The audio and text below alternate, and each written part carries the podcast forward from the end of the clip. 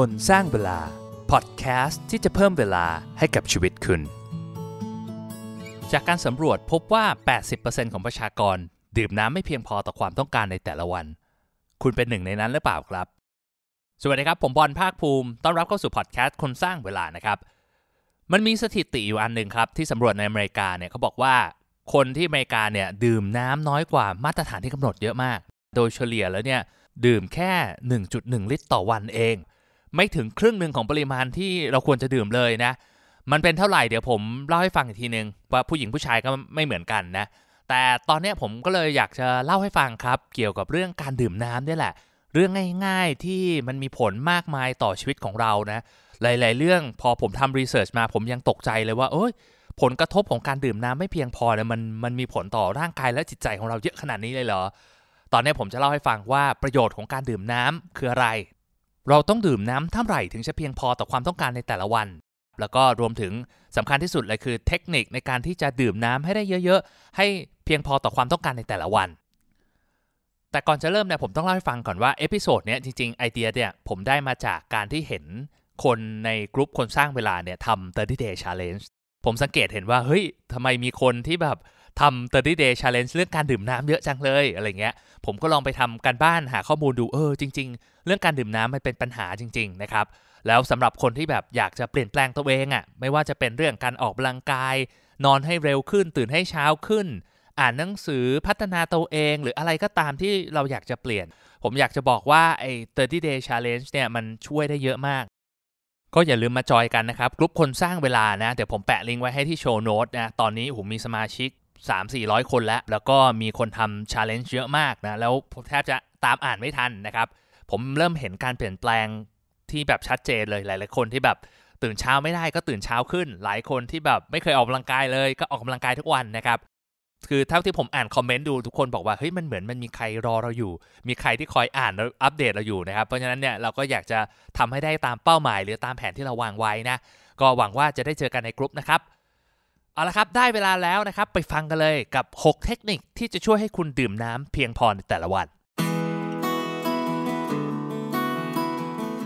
ก่อนอื่นผมขอเริ่มด้วยการเล่าถึงประโยชน์ของการดื่มน้ำให้เพียงพอในแต่ละวันก่อนแล้วกันนะครับผมคิดว่าถ้าเราเห็นเหตุผลที่ชัดเจนเรารู้ว่าเฮ้ยเราทำไปแล้วมันได้ประโยชน์อะไรเนี่ยมันจะได้มีแรงจูงใจมันจะมีความอยากจะดื่มน้ำให้ได้เยอะๆมากขึ้นนะครับประโยชน์ของการดื่มน้ำข้อแรกก็คือว่ามันทำให้สมองของเราเนี่ยทำงานได้ดีขึ้นรู้สึกสดชื่นมี energy มากขึ้นต้องบอกก่อนว่าสมองของคนเราเนี่ย 75% ก็คือน้ำเพราะฉะนั้นเนี่ยการขาดน้ำในร่างกายเล็กน้อยเพียงแค่ 1-3% มันก็มีผลต่อการทำงานของสมองแล้วความจำจะลดลงความสามารถในการโฟกัสก็จะลดลงรวมถึงมีปัญหาเรื่องภาวะทางอารมณ์ด้วยจะรู้สึกหงุดหงิดแบบกังวลใจมากขึ้นนะซึ่ง 2% นี่มันไม่ได้เยอะนะสมมติว่าถ้าเราหนักสัก70 กิโลนะครับ 1.4 ลิตรเนี่ยคือถ้าเราออกกำลังกายสักครึ่งชั่วโมงมันก็อาจจะหายไปแล้วนะเพราะฉะนั้นเนี่ยถ้าใครอยากให้สมองเราฟังก์ชันทำงานได้เต็มที่ 100% ก็ต้องเมคชัวร์เราดื่มน้ำให้เพียงพอนะประโยชน์การดื่มน้ำข้อที่2นะครับช่วยในการคุมน้ำหนักช่วยลดน้ำหนักด้วยล่ะจริงๆแล้วมันมีประเด็นหนึ่งที่ผมเพิ่งรู้เหมือนกันน่าสนใจมากเขาบอกว่าสมองคนเราเนี่ยไม่สามารถแยกแยะได้ระหว่างว่าหิวน้ำหรือหิวข้าวเพราะฉะนั้นเนี่ยเวลาที่บางครั้งเราหิวน้ำอ่ะแต่เรามักจะเข้าใจผิดว่าเราหิวข้าวเราอยากจะกินอะไรหวานๆเราต้องเนี่ยแบบเพิ่มแคลอรี่เข้าไปในร่างกายแต่จริงๆแล้วเราแค่หิวน้ำก็ลองทำแบบนี้ดูได้นะครับเวลาที่เรารู้สึกว่าแบบเฮ้ยอยากกินข้าวหรือว่าอยากกินอะไรหวานๆเนี่ยให้ดื่มน้ำเปล่าสักแก้วหนึ่งก่อนแล้วความอยากในการกินน้ำหวานๆหรือกินขนมอะไรพวกนี้มันก็จะลดลงนะมีรีเสิร์ชอยู่อันนึงครับเขาบอกว่าการดื่มน้ำครั้งละ1แก้วเนี่ยก่อนทานข้าวคือประมาณสัก 0.5 ลิตรเนี่ยจะช่วยลดน้ำหนักลงได้มันมีงานวิจัยอยู่อันนึงครับก็บอกว่าในช่วงระยะเวลา12อาทิตย์เนี่ยเขาให้คนที่อดอาหารเนี่ยเปรียบเทียบในหลายๆวิธีนะเขาบอกว่ามีอยู่กลุ่มทดลองนึงเนี่ยเขาให้ดื่มน้ำประมาณสัก 0.5 ลิตรนะก่อนมื้ออาหารทุกมื้อเช้ากลางวันเย็นสามารถที่จะลดน้ำหนักได้มากกว่าอีกกลุ่มที่ไม่ได้ดื่มเนี่ยถึง 44% เลยนะนอกจากนี้ยังมี body fat หรือว่าปริมาณไขมันในร่างกายที่น้อยกว่าด้วยนะเรียกได้ว่าถ้าใครอยากจะลดน้ำหนักเนี่ยเรื่องนี้เป็นเรื่องที่แบบขาดไม่ได้เลย ประโยชน์ของการดื่มน้ำข้อที่3นะครับก็คือทำให้ระบบขับถ่ายดีขึ้นจริงๆระบบขับถ่ายเนี่ยถือว่าเป็นเอนจินหลักของร่างกายเลยนะครับถ้าระบบขับถ่ายดีเนี่ยมันก็จะสามารถสร้างวิตามินขับของเสียออกจากร่างกายให้ดีขึ้นนะระบบ digestive system หรือว่าไอ้ระบบขับถ่ายของเราเนี่ยทุกอย่างมันรันด้วยน้ำแหละคือน้ำน้อยมันก็จะแบบฝืดมันก็จะแบบไม่สามารถขยับเขยื้อนได้คล่องแคล่วมากรีเสิร์ชอันหนึ่งเขาบอกว่าการดื่มน้ำเยอะเนี่ยมันจะช่วยให้ขับถ่ายดีขึ้นทั้งในเด็กแล้วก็ผู้ใหญ่นะแล้วนอกจากนี้ยังลดภาวะความเป็นกรดในกระเพาะอาหารด้วยซึ่งมีโอกาสทำให้เกิดภาวะกรดไหลย้อนประโยชน์ของการดื่มน้ำข้อที่4ก็คือการทำให้มีผิวพรรณที่ดีขึ้นนะอันนี้งานวิจัยซัพพอร์ตยังไม่ได้เยอะมากนะแต่ว่าโดยหลักการแล้วเนี่ยการดื่มน้ำเยอะๆเนี่ยก็มันทำให้เรากำจัดพวกท็อกซิกพวกของเสียในร่างกายออกจากตัวเราออกจากผิวหนังของเราได้มีรายงานอันนึงเขาบอกว่าคนที่ดื่มน้ำเยอะๆเนี่ยมักจะรู้สึกว่าตัวเองมีออร่ามากขึ้นผิวพรรณดูมีน้ำมีนวลสังเกตดูนะพวกดารานักแสดงเนี่ยจะดื่มน้ำเยอะมากในแต่ละวันนะครับผมคิดว่ามันเป็นเคล็ดลับที่ทำให้แบบดูดีด้วยแหละนะฮะก็เอาไปลองใช้ดูไม่ได้เสียหายอะไรประโยชน์ของการดื่มน้ำให้เพียงพอในแต่ละวันข้อที่5นะช่วยให้สมรรถภาพในร่างกายของเราดีขึ้นนะออกกำลังกายได้ดีขึ้นใครที่เป็นนักกีฬาเป็นนักวิ่งเล่นกีฬาอะไรพวกนี้นะครับอันนี้งานวิจัยชัดเจนเลยว่าการขาดน้ำเนี่ยมีผลต่อสมรรถภาพของร่างกายแล้วก็จิตใจในการเล่นกีฬาโดยเฉพาะการออกกำลังกายที่นานกว่า30นาทีเนี่ยอาการขาดน้ำเนี่ยจะมีผลมากเป็นพิเศษนะเพราะฉะนั้นใครเป็นนักกีฬาชอบวิ่งชอบออกกำลังกายก็อย่าลืมดื่มน้ำให้เพียงพอนะทั้งก่อนแล้วก็หลังการออกกำลังกายนอกจากนี้การดื่มน้ำก็มีประโยชน์อื่นๆอีกนะครับอีกอันนึงที่ผมคิดว่ามีประโยชน์มากๆเลยก็คือช่วยให้ไตของเราทำงานดีขึ้นนะคือไตของเราเนี่ยมีหน้าที่ในการกรองของเสียออกจากระบบของร่างกายนะครับถ้าสมมติว่ามันมีน้ำไม่เพียงพอเนี่ยมันก็จะเกิดอาการอักเสบแล้วก็รวมถึงมีโอกาสเกิดนิ่วในไตได้นะเรียกได้ว่าประโยชน์ของการดื่มน้ำนี่มันเยอะมากเลยนะคือแบบทำให้สมองเราทำงานดีขึ้นช่วยลดน้ำหนักขับถ่ายดีขึ้นผิวพรรณดีขึ้นออกกำลังกายได้ดีขึ้นการดื่มน้ำเนี่ยมันเป็นอะไรที่ง่ายแต่แบบทรงพลังสุดๆคำถามต่อไปก็คือว่าอ้าวแล้วดื่มน้ำเท่าไหร่ถึงจะพอหลายคนมักคิดว่าเคยได้ยินคำพูดว่าเฮ้ย8 แก้วต่อวันแต่ก็ไม่รู้ว่าไอ้แก้วหนึ่งเนี่ยมันเยอะแค่ไหนนะหรือว่าแบบบอก2 ลิตรต่อวันนะแต่จริงๆแล้วตัวเลขที่แท้จริงนะมันมีงานวิจัยอันนึงจาก U.S. National Academy of Science, Engineering and Medicine ก็บอกว่า recommended daily intake of water ก็คือปริมาณน้ำที่เราควรจะรับประทานในแต่ละวันเนี่ยก็คืออยู่ประมาณ 3.7 ลิตรสำหรับผู้ชายนะครับแล้วก็ 2.7 ลิตรสำหรับผู้หญิงซึ่งถือว่าเยอะมากๆเลยปริมาณเนี่ยคือถ้าเทียบกับน้ำเปล่าขวดขนาดกลางสัก600 ml ที่ขายอยู่ในร้านทั่วไปนะครับก็ประมาณ6ขวดสำหรับผู้หญิงก็ประมาณสัก 4.5 ขวดซึ่งหลายคนอาจจะจินตนาการไม่ได้เลยแบบว่าวันหนึ่งทาน2 ขวดก็เยอะแล้วนะครับแต่อันนี้ต้องบอกก่อนนะคือของเหลวทุกอย่างรวมกันนะครับไม่ใช่น้ำอย่างเดียวนะ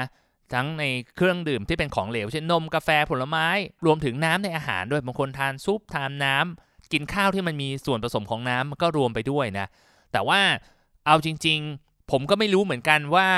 ปริมาณน้ำที่มันอยู่ในอาหารของแต่ละคนจะเป็นเท่าไหร่นะเพราะว่าบางคนชอบทานผักผลไม้ไอสัดส่วนที่เป็นน้ำมันก็จะเยอะใช่ไหมครับบางคนไม่ชอบทานผักผลไม้ไอตรงน้ำส่วนนี้มันก็น้อยนะแต่งานวิจัยเขาบอกไว้อย่างนี้ว่าปกติคนที่ไม่ค่อยทานน้ำเนี่ยมักจะไม่ค่อยทานผลไม้แล้วก็รวมถึงทานของหวานพวกจังก์ฟู้ดเยอะกว่าด้วย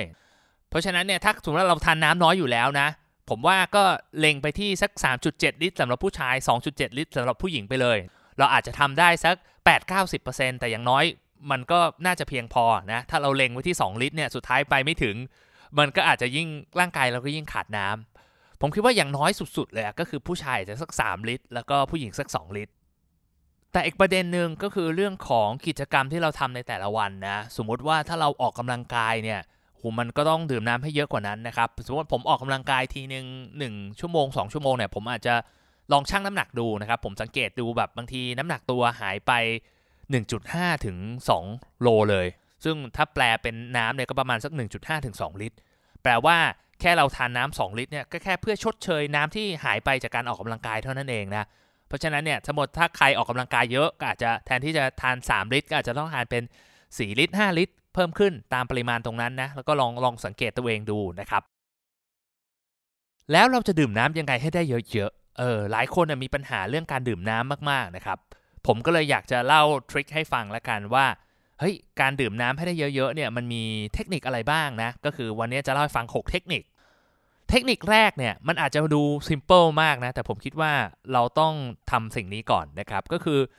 ต้องจินตนาการให้ได้ก่อนว่าไอปริมาณน้ำที่เราต้องดื่มในแต่ละวันเนี่ยมันเยอะแค่ไหนนะอย่างที่ผมบอกไปสมมติว่าถ้าเป็นผู้ชายใช่ไหมครับไอ้น้ำขวด600 ml เนี่ยผู้ชายก็ประมาณสัก6ขวดแล้วก็ผู้หญิงสักประมาณ 4.5 ขวดนะถ้าเทียบกับอะไรดีกาแฟ Starbucks ละกันไซส์ทอลเนี่ยประมาณสัก10แก้วสำหรับผู้ชายแล้วก็8แก้วสำหรับผู้หญิงหรือถ้าเทียบกับเป็นน้ำขวดใหญ่เลย 1.5 ลิตรเนี่ยของผู้ชายก็จะประมาณ2ขวดครึ่งส่วนของผู้หญิงก็ประมาณเกือบ2ขวดนะก็ถือว่าแบบเยอะมากนะแต่เราจะจินตนาการภาพได้นะผมไม่อยากจะ recommend ว่าเราควรจะดื่มน้ำกี่แก้วนะเพราะว่าแต่ละแก้วเนี่ยมันก็มีขนาดไม่เท่ากันก็ลองสังเกตตัวเองดูนะอยากน้อยให้เรานึกภาพออกก็พอจะจินตนาการได้ว่ามันเยอะแค่ไหนนะครับเทคนิคที่จะทำให้เราดื่มน้ำเพียงพอในแต่ละวันข้อที่2ก็คือ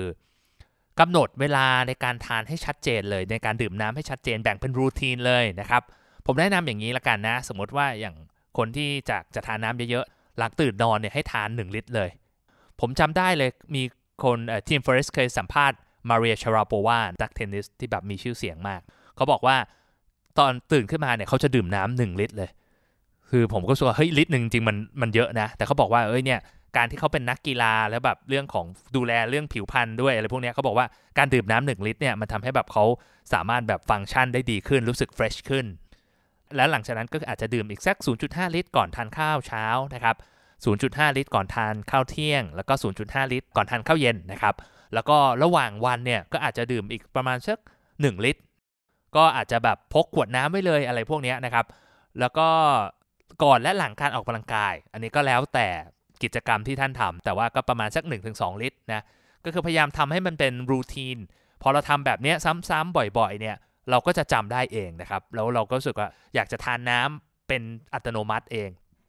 เทคนิคนี้อาจจะฟังดูซิมเปิลนะแต่ผมว่ามันได้ผลมากๆนะครับพยายามทำให้เป็นเหมือนเป็นช่วงเวลามันจะเป็นทริกเกอร์ในการเตือนความจำของเราในระดับจิตใต้สำนึกให้เราแบบทำไอ้สิ่งนี้ซ้ำๆยิ่งเราทำบ่อยๆเราทำครบสักแบบ20วัน30วันอะไรเงี้ยนะเกิดเป็นรูทีนมันก็จะอยู่กับเราตลอดไปเทคนิคในการดื่มน้ำให้ได้เยอะๆข้อที่3ก็คือว่าเอาขวดน้ำไว้ในจุดที่เห็นบ่อยๆซึ่งอาจจะเป็นโต๊ะทำงานโต๊ะที่เรานั่งอ่านหนังสืออะไรพวกนี้นะครับก็ลองจับดูแล้วเฮ้ยขวดนึงเอาขวดใหญ่ๆหน่อยก็ดีนะแล้วก็เราก็ตั้งเป้าว่าเฮ้ยวันนี้เราต้องทานให้ได้กี่ขวดหรือถ้าสมมติเราบอกว่าเฮ้ยเราต้องเคลื่อนที่ไปประชุมไปโน่นไปนี่ตลอดเวลาก็อาจจะถือขวดน้ำติดไปด้วยแล้วก็พยายามนับดูว่าเฮ้ยวันนี้ทานกี่ขวดคือถ้านับแก้วเล็กๆน้ำเล็กๆน้อยๆเนี่ยบางทีมันคำนวณยากแต่ถ้าสมมติว่ามันมีน้ำขวดนึงสมมติ600 ml 1ลิตรอะไรพวกนี้เราก็คำนวณว่าวันหนึ่งเราทานกี่ขวดแล้วก็พอจะรู้สิ้นวันเราทานแล้วยังเหลือเท่าไหร่เราก็รู้แล้ววันนี้เราทานไปเท่าไหร่เทคนิคในการที่ทำให้เราดื่มน้ำเยอะๆข้อที่4นะก็คือเพิ่มรสชาติให้กับน้ำของเราอย่างฝรั่งเขาบอกว่าง่ายๆคือแบบเราบีบมะนาวเข้าไปมันก็จะทำให้แบบรสชาติมันอร่อยขึ้นนะหรือว่าถ้าใครที่ชอบทานชาหรือกาแฟอะไรพวกนี้นะครับแล้วอยากรู้สึกแบบเฮ้ยทานพวกนี้ได้เยอะแต่แบบไม่อยากจะทานคาเฟอีนเยอะกลัวแบบนอนไม่หลับอะไรพวกนี้ก็ทานแบบไม่มีคาเฟอีนได้นะครับเป็นแบบดีแคฟก็พอหาได้นะจริงๆมันก็ไม่ได้หายากแต่ว่าต้องเซิร์ชนิดนึงนะครับตามซูเปอร์บางที่จะมีเป็นแบบดีแคฟชาก็มีเหมือนกันนะอีกอย่างหนึ่งก็คือทานพวก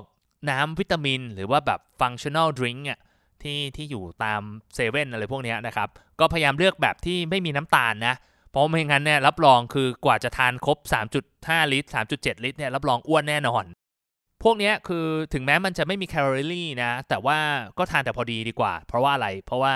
มันก็ยังมีน้ำตาลเทียมอยู่ดีซึ่งงานวิจัยรองรับเนี่ยเราก็ไม่รู้เหมือนกันว่าเฮ้ยการทานน้ำตาลเทียมไปเยอะๆมันจะมีผลต่อแบบเฮ้ยเป็นมะเร็งอะไรหรือเปล่าอะไรเงี้ยนะมันก็ไม่ใช่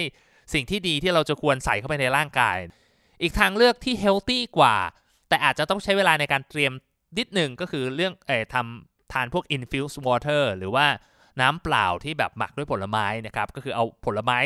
ใส่เหยือกไว้แล้วก็เทน้ำลงไปแช่ตู้เย็นไว้แล้วก็เอามาทานเนี่ยมันก็จะมีแบบกลิ่นหอมๆของผลไม้มีรสชาติหวานนิดๆผมว่าผมชอบนะมันอร่อยดีอย่างส่วนตัวผมก็จะชอบทานพวกน้ำขิงแบบไม่มีน้ำตาลนะครับชงทานอะไรเงี้ยก็จะ ทานแล้วรู้สึกมันก็อร่อยแบบเปลี่ยนรสชาตินะทานกาแฟดีแคฟบ้างทานชาดีแคฟบ้างมันก็ทำให้เราแบบมีทานน้ำได้เยอะขึ้นนะเทคนิคในการดื่มน้ำให้ได้เยอะๆข้อที่5นะครับแทร็กการดื่มน้ำของเรานะปีเตอร์ดรักเกอร์ปรมาจารย์ด้านการบริหารนะเขาบอกว่า if you can't measure it you can't manage it นะครับก็คือว่าถ้าเราไม่สามารถวัดผลมันได้เราก็ไม่สามารถจะจัดการกับมันได้นะครับเพราะฉะนั้นเนี่ยการแทร็กการดื่มน้ำของเราเนี่ยผมว่ามันเป็นสิ่งที่จำเป็นมากๆนะสำหรับคนที่มีปัญหานะอย่างผมเองอะผมไม่ได้แทร็กเพราะผมดื่มน้ำเยอะอยู่แล้วนะผมลองกะประมาณคร่าวๆวันหนึ่งอาจจะเป็น 3-4 ลิตรอย่างน้อยแต่ว่าสำหรับคนที่แบบเฮ้ยดื่มไม่พอหรือไม่แน่ใจว่าดื่มพอหรือเปล่าอะไรเงี้ยก็แนะนำให้จดเอาก็ได้นะอย่างที่ผมบอกง่ายที่สุดคือ